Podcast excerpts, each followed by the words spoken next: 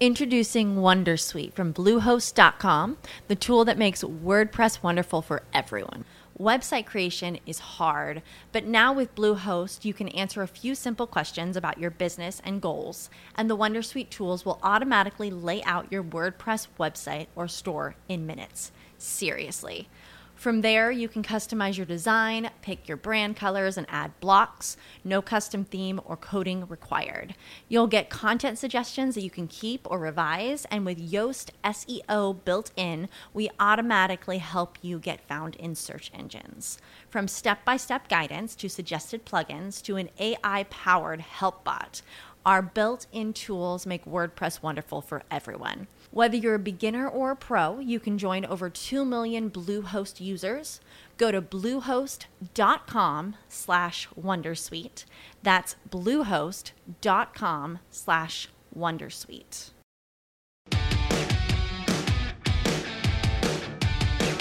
It's always go at the relationship by providing value.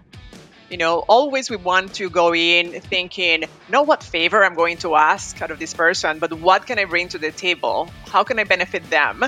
And at the same time, know that a sponsor will only become a sponsor when they see that you're being obviously successful, that you have the passion and the grit to succeed. You don't have to be all the way a superstar, but you have to be somebody who is, again, all in into their career. Why did I become an executive coach? I saw lots of great people fail to get ahead at work, while their much less talented peers blew right past them.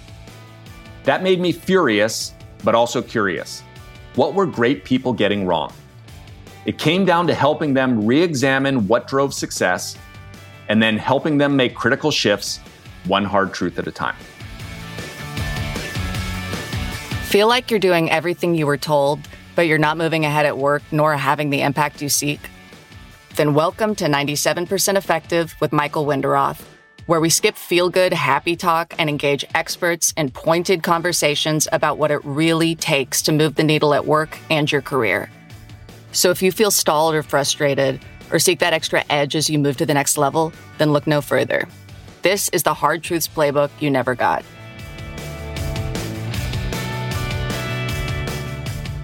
Hi, I'm Michael Wenderoth, and you're listening to 97% Effective.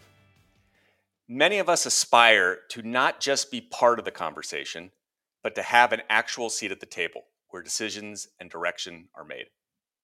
How should we think about the skills and transitions we need at different stages of our career so having a seat becomes a reality? There's no one better to discuss this topic than my guest today, Jenny Fernandez Chief Marketing Officer at Loacker, who has walked the talk, elevating her own career and those of others, particularly women, as an executive coach. I've invited Jenny to reflect on what her 20 years marketing multi million dollar brands around the world and advising startups, a very interesting mix of things she does, what those experiences can teach us about managing our own careers and brands. Jenny's published in Harvard Business Review, Fast Company, Forbes, serves as professor at Columbia Business School and NYU, board advisor to the American Marketing Association, and board chair of the Global Connected for Women Foundation. She's also set to launch, very excited about this, her new book, Zigzag to the Top How to Master the Habits, Behaviors, and Mindsets to Succeed. Jenny, welcome to 97% Effective. Hi, Michael. Thank you so much for inviting me. It's a pleasure to be here to speak with you and your audience. What's one thing, you know, one interesting or important thing about you that we can't find out about you on the internet that you, that you'd like listeners to know? Yes. Great question, uh, Michael. Basically, one of the things that my audience may not know uh, from my profile or from knowing me is that I had the opportunity, the pleasure really, to spend three years working and living in China, in Asia Pacific. It was an amazing growth experience for me, both professionally and personally.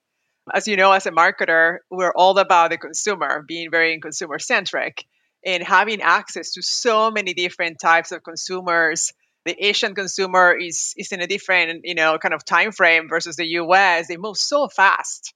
You know, China's you know uh, growing leap and bounds uh, faster than the U.S. and going growing through uh, very different growing pains.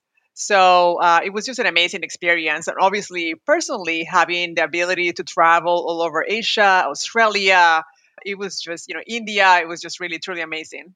And I remember we first connected talking about some of that common experience. You have had this very progressive career. You took that zigzag to Asia. I think that's very interesting. And that also catapulted you into senior roles uh, when you came back to the States. We know that many leaders kind of write their own stories. They scrub parts, they bend the truth. And in the CMO role, you clearly have a seat at the table. You're very comfortable in your own skin. I've seen the interviews, and you're writing this book now about navigating your careers. Hindsight's always 2020, and in the spirit of kind of sharing path and lessons learned, if there was a do-over that you could do in your career, kind of knowing what you know now and, and what you help other people at, uh, out with, and you could do something differently over again, what would you have done to have helped you accelerate your path? I know it's like 2020 and reflection is always so insightful.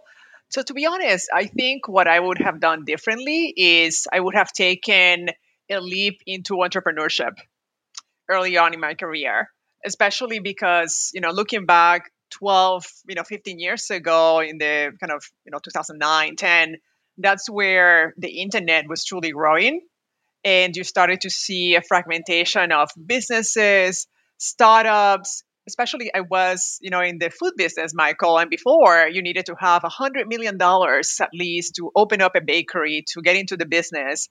And back, you know, 10 years ago, you only needed your kitchen and Amazon, and you were able to, you know, you know, sell direct to consumer.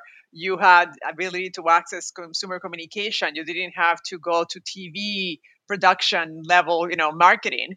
So um, I think I would have loved to have done an entrepreneurship venture early on, just so that I can learn that level of agility and what it takes to be so greedy when you know you're basically bootstrapping your business uh, from the get go. Couple of the things that I noticed as as I worked through your career and, and we've talked to each other that I'd love to talk about because you also bring this up in some of your articles that you've written. The first is around you know building key relationships, mentors and sponsors to accelerate you. And the story, which, you alluded to, kind of going to Asia, actually, if I heard correctly, I'm going to put in the show notes a fantastic talk you gave at the AMA, which is on the web, that you had built a relationship kind of early in your career with a boss. And then she later actively brought you over to Asia to that senior role that you were talking about. Can you can you share how you made that happen? Does that just happen organically or were there steps that people should be thinking about or doing? Yeah, no, thank you. So, just to give a little bit more background to the audience, basically, this person, her name is Haiyan Wan. She was a prior manager that I had early on in my career and we worked together for a couple and a half years and it was an amazing experience. We launched a new product a new brand for Kraft which was a very big achievement because as you can imagine launching a new brand takes a lot of investment. So it, it was an amazing amazing really experience. And we got along so well. So we had an organic kind of you know professional relationship with her being my manager. Um, i was the junior brand manager at the time and when she was uh, promoted to an expat assignment, she became the CMO of uh, Kraft China. So um, I felt like you know a great asset, a great both mentor and manager of mine was was leaving, and uh, I made a point of keeping in touch.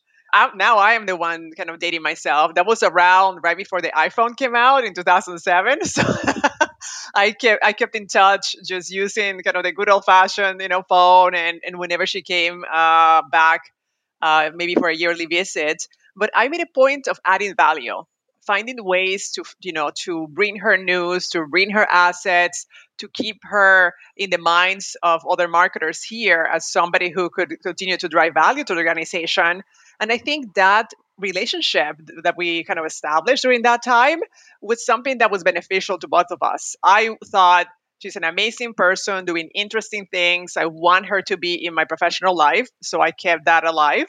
And I think that she saw the value that I was genuinely bringing to her uh, without any ideas of what that could come, you know, what that could result in.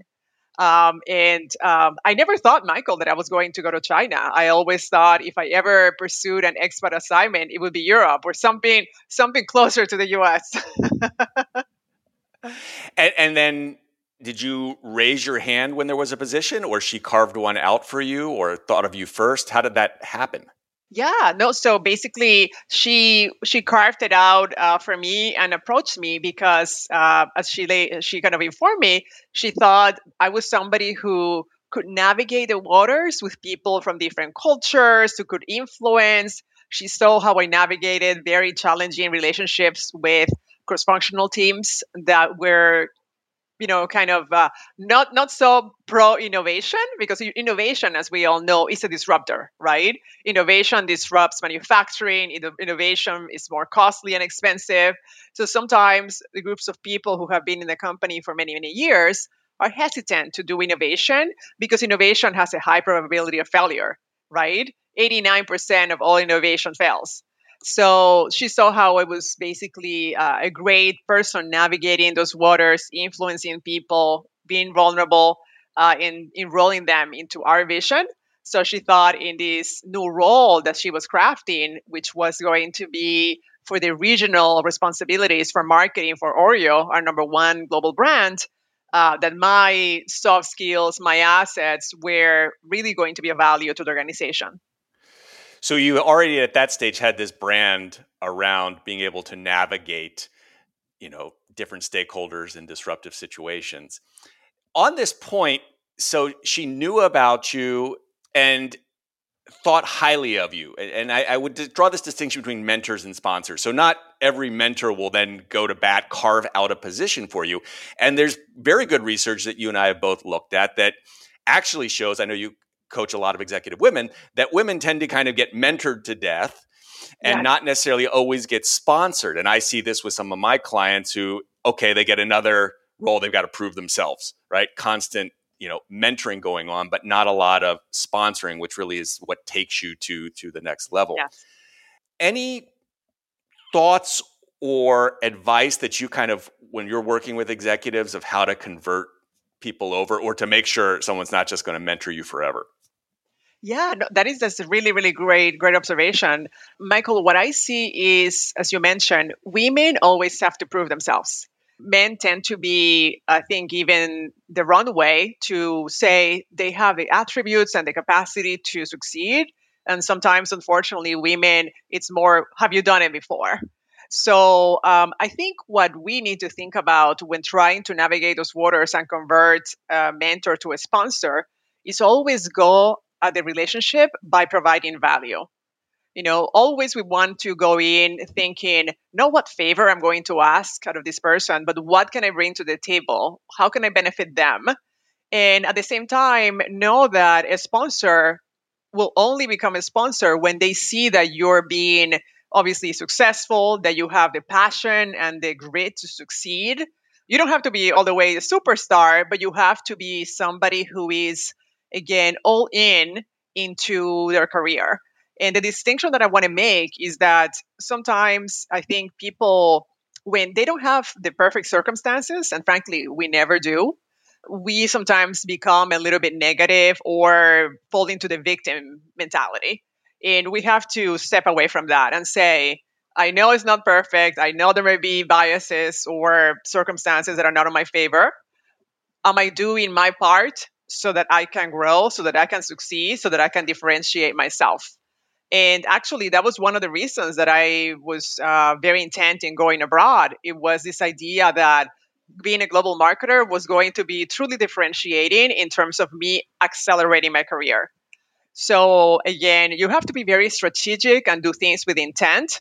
And one of the things that I always coach, especially my, my female clients, is that we as women tend to be great at building relationships, but we need to leverage them. And for that, it's being very strategic. I'm sure you heard about the research from Robert Cialdini about reciprocity and this idea that you know hu- humanity and human nature is that we provide value and people will kind of re- you know reply back with that kind of value and help us at a later time. So how do we do that in a way that is strategic and beneficial to the career that we're looking to build long term? And the leverage here is also not being shy about asking to your point too. You know providing a lot of value but then also talking about things that you need. And this talking about i, I, I want to bring this up because i thought you brought up a, a really interesting point in a in an article or an interview a lot of people get uncomfortable talking about themselves like you know it's this self-promotion thing and you bring up this the value of you called it peer allies can you say more about that? Because I think it's uh, it's very powerful. It's other people also talking about you in effect. But talk more about this peer allies concept. Yes, yes. No, thank you. Um, so it's this idea that obviously you, you want to surround yourself by people that can support you. You mentioned the mentor, the sponsor. This peer ally, it could be basically somebody in your field who is more or less your peer in terms of the, the title or function or they could be part of the cross-functional team as well you want to have other stakeholders that are also looking out for you so when we talk about peer allies i'll give you two examples if for example uh, you're an introvert and you are not as prone to talk much in meetings or that drains you is ensuring that you have somebody in your team or in your ally group that is going to complement your skills. So if they love presenting in front of, you know, big groups and you love being analytical and the financial or the, you know, technology aspect of the project, how can you pair together so that you're both benefiting each other, so that you're both better as a unit? So yeah, so this is actually an advice that I give uh, a lot of my clients, both uh, you know women and introverts, as I mentioned. This idea of having a conversation, a very strategic conversation with somebody in your function or in your broad team from the cross-functional group, and identifying ways how you can lift each other, how you can again support each other. This could be by complementing your skills um, and also, this could be uh, in case that you know you're a woman, and sometimes, unfortunately, you may not be heard in meetings. Having having an ally, having a male ally, actually look out for you and be be also somebody who highlights your voice, so that you have somebody else who's basically saying, "Let's listen to the great advice that you know Jenny has just said." So in that way, we're helping change you know behaviors and we're helping the other person navigate through the structure and environment that we have to work within so that we can both be successful i'd also point out so this is in the context of an organization yes you have this great collaboration on many articles that you've written with luis and yes. You could be rivals right executive coaches but you have paired up collaborated and written and anything about how that came about or the benefits or challenges of doing that Yes, yes. So uh, you, you, mentioned my partner uh, and you know uh, co-author uh, Luis Velasquez. He's an executive author uh, and a coach, very successful. So yes, basically, actually, Luis approached me about collaborating uh, in an HBR article a couple of years ago, and that's how we started. But you know what? If I were to think back, how he noticed me, I wrote an article on LinkedIn and I highlighted his work. I see. So, okay, so that so opened it, that up, and then he reached out to you, and the collaboration started. Exactly, exactly. And we complement each other very well. He is uh, somebody who has been working as a professional coach for many, many years, and I'm somebody who's still an executive. So I have, I have basically, I wear both hats. So I bring the lived experience of having been in those shoes. So I think I complement our points of view in a different way and we have gone about you know approaching many different articles for, as you mentioned for many different publications first harvard then uh, fast company and we continue uh, to work together on, on, other ones as well and, i noticed because this goes into my next question that you both swap who's first in terms of the byline but but i bring this up because yeah. talk, we talk about collaboration something that you brought up earlier Yeah, we are collaborating at the same time we are very much competing with others right if if there's multiple three of us probably one person is going to become the VP. And a couple of the things that you said here, I'm imagining the audience may may have questions saying, hmm, if I'm having I'm more introverted and I'm having a, a, a male speak up what may be for me, they may be getting out undue credit um, or being seen as the leader. Research shows that we associate one person. Um, or there's a lot of advice of not to co publish uh, if you're a woman with other individuals because you will not be viewed as the one who was the main contributor. And so, navigating this collaboration, but being wary that these biases may exist, yes. or not everyone's always got your best interest at heart. I'll speak up for you and I'll take the credit behind the scenes. anything to watch out for um, in organizations? I know we don't want to say organizations are competitive, but many of them are. Oh, completely. Uh, I mean, even though I, I had the luxury to work for many organizations and an industry that was not as competitive, you know, we're, we're not banking or hedge fund managers. Uh, but at the same time, we were competing for roles. Uh, we were competing for resources, both money and people. Um, and, and you're right. This is where taking control of the narrative and ensuring that you're building strong relationships with, with upper management is key because at the end of the day, uh, like they say, the squeaky wheel, you know, gets gets the grease. So you you want to make sure that people know what you want. So uh, voicing and asking is really needed, and this is something that I think I have uh, learned and, and grown in my own career, and I advise all my clients to do so. Um, and as you mentioned, in terms of the collaboration with uh, with uh, Luis, uh, obviously I, I, continue to do my, my own work and, and, this is part of the reason that i also published uh, today actually in forbes on my own because i know that unfortunately there's biases within the environment that i'm working on that people may think you know i am not the, lead writer when i i am in many many articles uh, and, and, we as you mentioned um, uh, go hand in hand in terms of the whose ideas we publish or client work we present so we're great collaborators, but people don't have the view in terms of how we work together. So you have to work uh, through through those uh, challenges as well. You've been listening to 97% Effective with your host, Executive Coach Michael Wenderoth. If this interview is making you think, make sure to share it with a friend. Now, back to our interview. So, so you said two things there you know, speaking up, taking control of the narrative, that is a perfect segue into, you know, your wheelhouse, which is branding. As a marketer, I mean, this is what you think of. How do you build brands? And there's a lot of connection over here to the work you do uh, with personal branding, kind of career management, and you help others on that. Is there a, you know, one major lesson or thing you know people should know about personal branding that, that you would point out, both your perspective as a CMO, but also working with people on, on their personal brands? Yeah, uh, I think one of the myths that I have found or challenges that sometimes people have is, again, especially especially uh, people who are very strong early on in their careers, who are great individual contributors. Everything they have achieved in life as a professional has been because of their own achievements, right? Their own doing. And many times that is one of the big derailers that they have as they become managers and leaders because they still think that they have to do it all. So it becomes sometimes this idea of perfectionism. I am the only one that can do it, that hero mentality.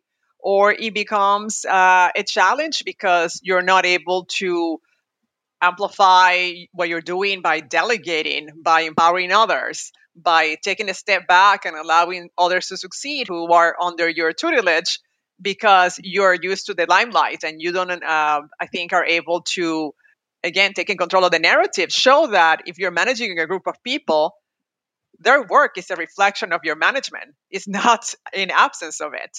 So you don't have to do it all. You're actually part of something bigger and you need to be able to speak to that you need to be able to kind of toot your own horn as a result of that and obviously take a step and a minute to develop other people because that is part of your role as a manager and a leader very good point a lot of people have multiple interests or don't know exactly, you know, where they want to be in 5 years. How should people be thinking of navigating this kind of dilemma of I'm not sure exactly where I should stake out a positioning at this point? How do people how do you advise people to work through that?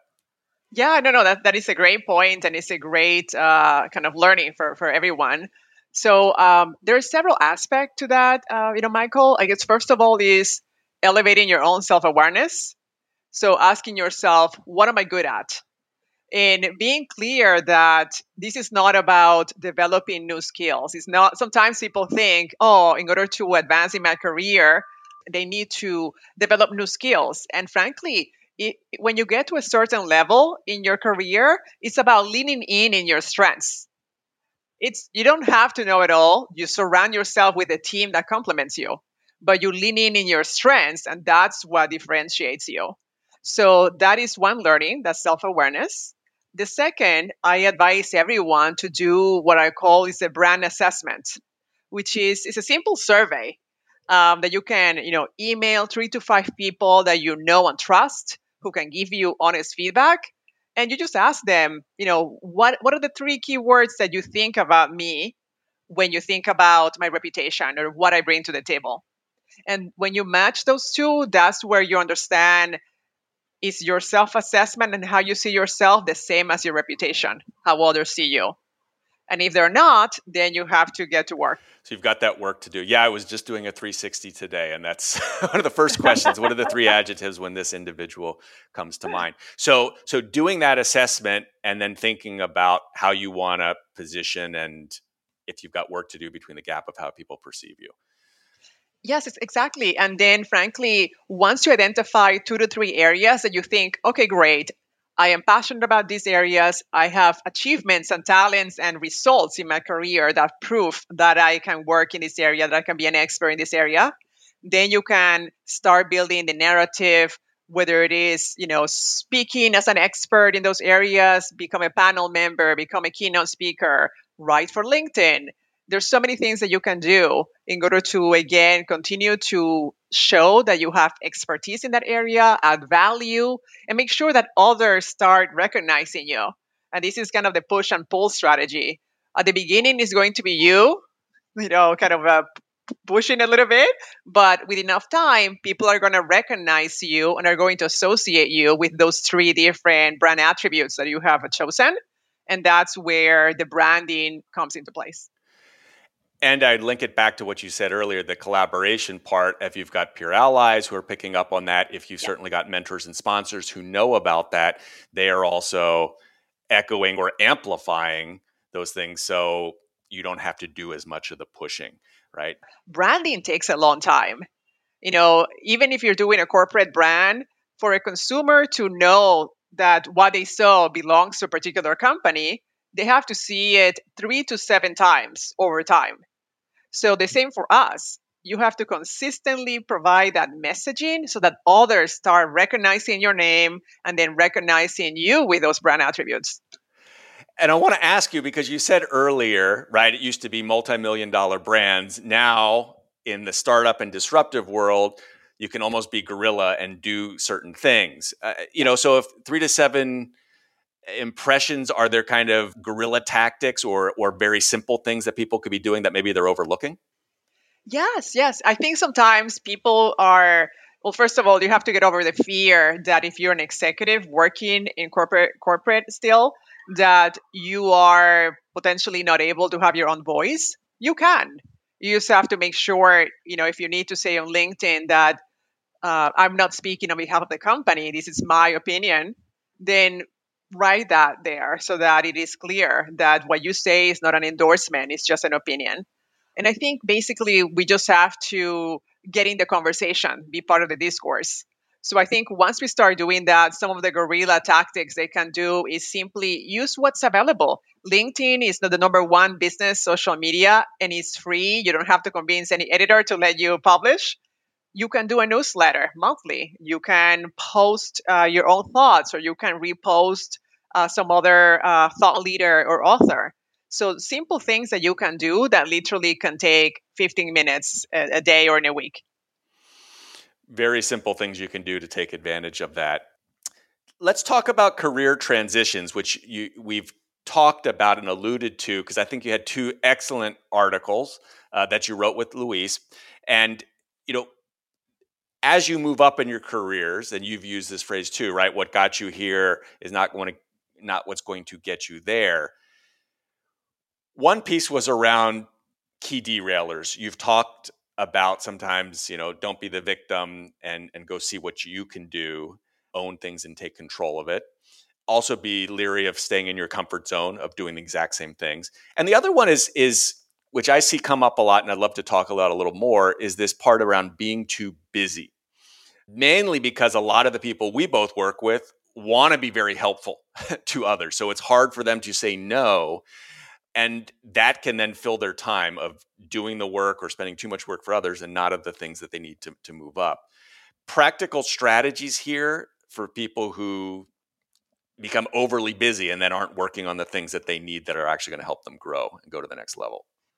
Yes, no, thank you. I think it's first of all acknowledging that busy sh- should be an exception, it should not be the norm. So obviously there are busy times of the year, and that's fine. There are busy tax seasons or planning for 2023, but you should have time to focus on the future. You should have time for strategic thinking. And if you're not able to, that means that there are actually some additional problems that you need to solve for because why there are always urgent problems coming up, right? Uh, that that is that is basically a signal that there's some other issues within the processes or lack of processes, maybe gaps if it's a very flat organization uh, that is happening that is leading to this influx of urgent problems that you have to take care of.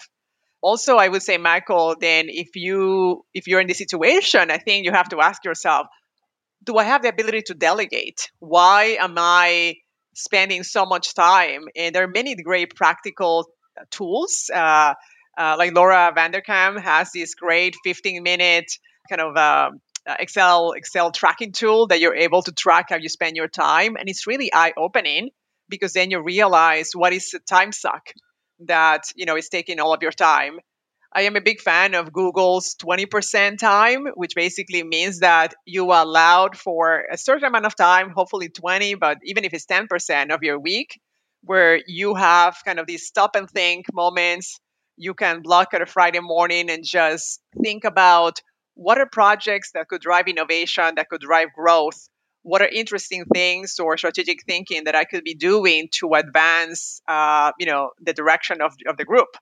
So I think you have to be proactive in ensuring that you're protecting that so that you're not mortgaging the future for the present. So creating the space for that and you know I would also add here on, on top of all the excellent things that you said is that if you are not delegating, your team is never going to kind of grow into those roles. If they don't grow and you're not also spending time kind of growing yourself, no one's going anywhere. Mistakes when you get into the role. This was another great article that you wrote. Oftentimes we get so, and I have clients who are so focused on getting that promotion. They're spending all the time on getting there, and then all of a sudden they're there.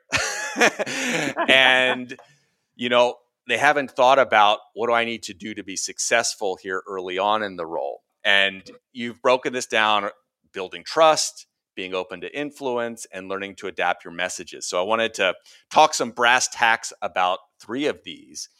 The part around, you know, being open to influence, that you know, the listening tour, being humble and getting feedback. We know this is what great you know leaders and effective team builders need to do but i want to ask you and, and maybe challenge you a little bit on this because if you go around and you're asking a lot of questions or looking naive about things oftentimes that can depending how you do it undercut your credibility experience just an example one of my executive clients said you know i went and did this and two months in we had a team meeting and one of the team members said i wish corporate would send a total expert here to help us you know, out and lead us. And that was actually her who had been sent over, right? She was that individual, but they had not seen her because she was perhaps leaving too much to them. And, and so let's have a discussion about this because asking a lot of questions or, you know, not highlighting some of your credibility can have a downside, or I see that. Are there ways to make sure you're striking this balance? You still have credibility, but you're open. And it, I don't think it necessarily has to be this dichotomy, but I want to put this out there so we can discuss it. Yeah, no, thank you. That's, that's a great, great observation and great topic. So the, this idea of being open, especially as you transition or pivot into a new role or career, is basically leading with vulnerability because at the beginning some of the change management challenges that you're going to face is that people may be you know may not be as open of, of you joining. Uh, they don't nobody likes change. Humans avoid change and they don't like change. So one way to uh, kind of navigate through that is obviously being humble asking and understanding what motivates them what do they need to succeed because that is how you can support them and how later on you can influence them so that they are enrolled into your vision.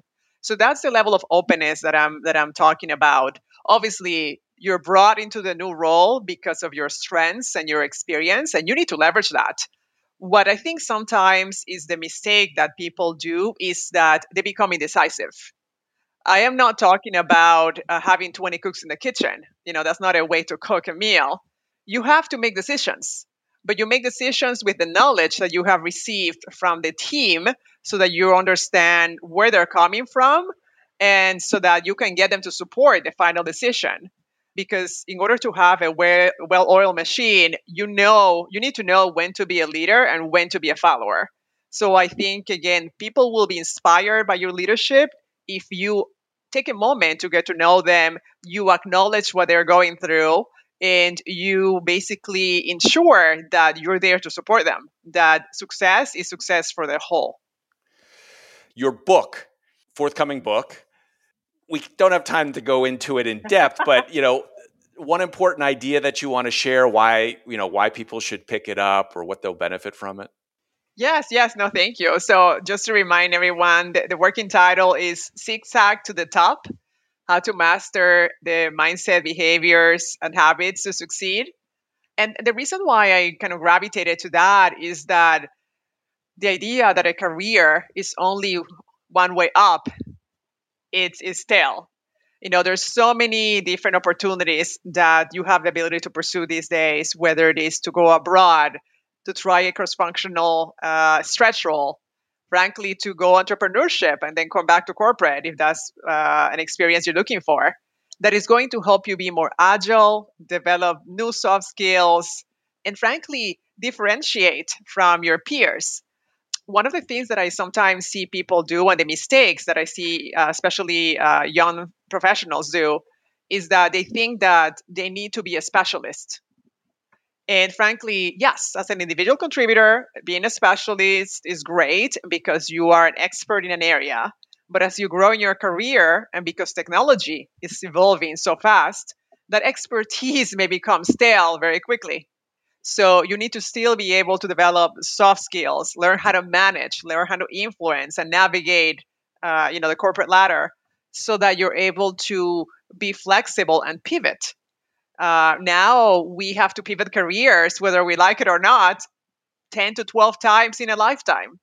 So that can only happen if you have the ability to learn, you know, the growth mindset, if you're flexible, if you're always looking to create your own learning plan. Don't expect the company to take care of you. You need to do it for yourself. And if you are becoming an expert and again, self promoting, adding value, building your brand. So, a lot about proactively managing your career knowing that you're going to have to zigzag with with with changes. Jenny any final important topic or question that you want to raise to to end our interview? Uh, yeah so one and it's actually linked to my the article that i published today which is about innovation is that again leaving room for innovative thinking and creativity is something that we all need to do and it is a challenge because, Michael, we don't like ambiguity, right? Nobody likes uncertainty. Everybody wants to do a job and do it well and be recognized for it. But you can only grow or, frankly, catapult your growth if you're taking a risk. Yes, you may fail, but there's always learning with failure, and you will become better next time. So I think again, try to build in into your career some truly unlocking opportunities, you know, that are going to accelerate your growth, your learning, so that you can, you know, do the most of it and and truly uh, again have, have have the ability to uh, grow fast and differentiate. Um, another thing that I advise people is again explore you know experiment the intersection of different areas is what's driving the growth for many different companies and industries the intersection between technology and biotech the intersection you know between marketing and health and wellness. My gosh if you're able to navigate these areas and build a name for yourself you are going to truly be unique and become an expert. So that's some of the things that i would advise people to do. I love that idea. So think about the intersections and be actively experimenting or spending some time. You called it the 10 or yeah. 20% around there. Jenny, how do people find you, reach you, see your work? Yes, no, thank you. So definitely connect with me on LinkedIn. Uh, you know, Jenny Fernandez. I advise everyone to, you know, send me an invite, uh, a message. And frankly, follow me in my HBR articles, Forbes, Fast Company. I love writing and adding value and will continue to do so and be in the lookout for my book next year. I'm looking forward to it and very excited. And thank you so much for joining me today. Thank you so much, Michael. It's been a pleasure. Thanks for listening to 97% Effective, where we skip happy talk and help you break through and ascend one hard truth at a time. Help others discover this show leave a review and rating wherever you listen to your podcasts. And if you like what you heard, you can get free resources, including the first chapters of Michael's book, Get Promoted, on his website, www.changwenderoth.com. That's www.changwenderoth.com.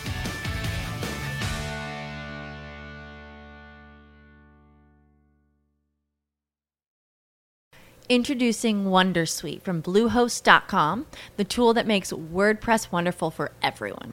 Website creation is hard, but now with Bluehost, you can answer a few simple questions about your business and goals, and the Wondersuite tools will automatically lay out your WordPress website or store in minutes. Seriously. From there, you can customize your design, pick your brand colors, and add blocks. No custom theme or coding required. You'll get content suggestions that you can keep or revise, and with Yoast SEO built in, we automatically help you get found in search engines. From step by step guidance to suggested plugins to an AI powered help bot, our built in tools make WordPress wonderful for everyone. Whether you're a beginner or a pro, you can join over 2 million Bluehost users. Go to bluehost.com slash wondersuite.